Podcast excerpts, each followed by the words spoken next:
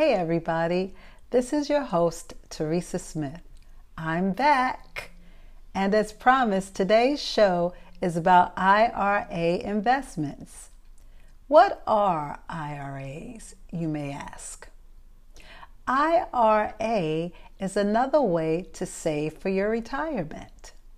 You could put in $6,000 up to age 50, and if you are over 50, you can place $7,000 in it up to age 70 and a half. Your contributions are tax deductible, and anyone with an earned income can contribute to it. You pay no taxes until you withdraw the money. Before age 59 and a half, there is a penalty for taking the money out, though. And you must take the money out by age 70 and a half.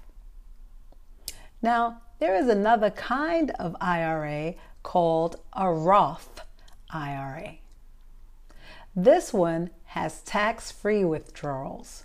No age limits are imposed on its contributors. And there is no mandatory withdrawal age either. There are no penalties on eligible withdrawals before age 59 and a half. You choose which one is best for you. Again, the time to choose is when you start your career.